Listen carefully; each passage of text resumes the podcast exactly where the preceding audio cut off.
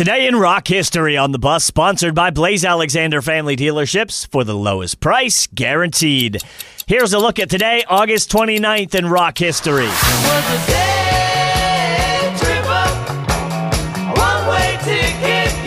In 1966, and seven years to the day since John Lennon, Paul McCartney, and George Harrison first performed together at Liverpool's Casbah Coffee Club, the Beatles play their last paid public concert in front of 25,000 fans at San Francisco's Candlestick Park.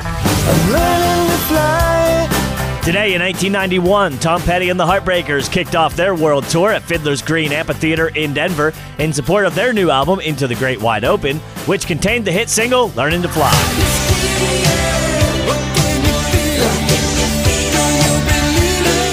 1987, Def Leppard scored their first UK number one album with Hysteria, which also became number one on the US chart in July the following year after spending 49 weeks climbing its way to the top. And that's today, August 29th, in rock history.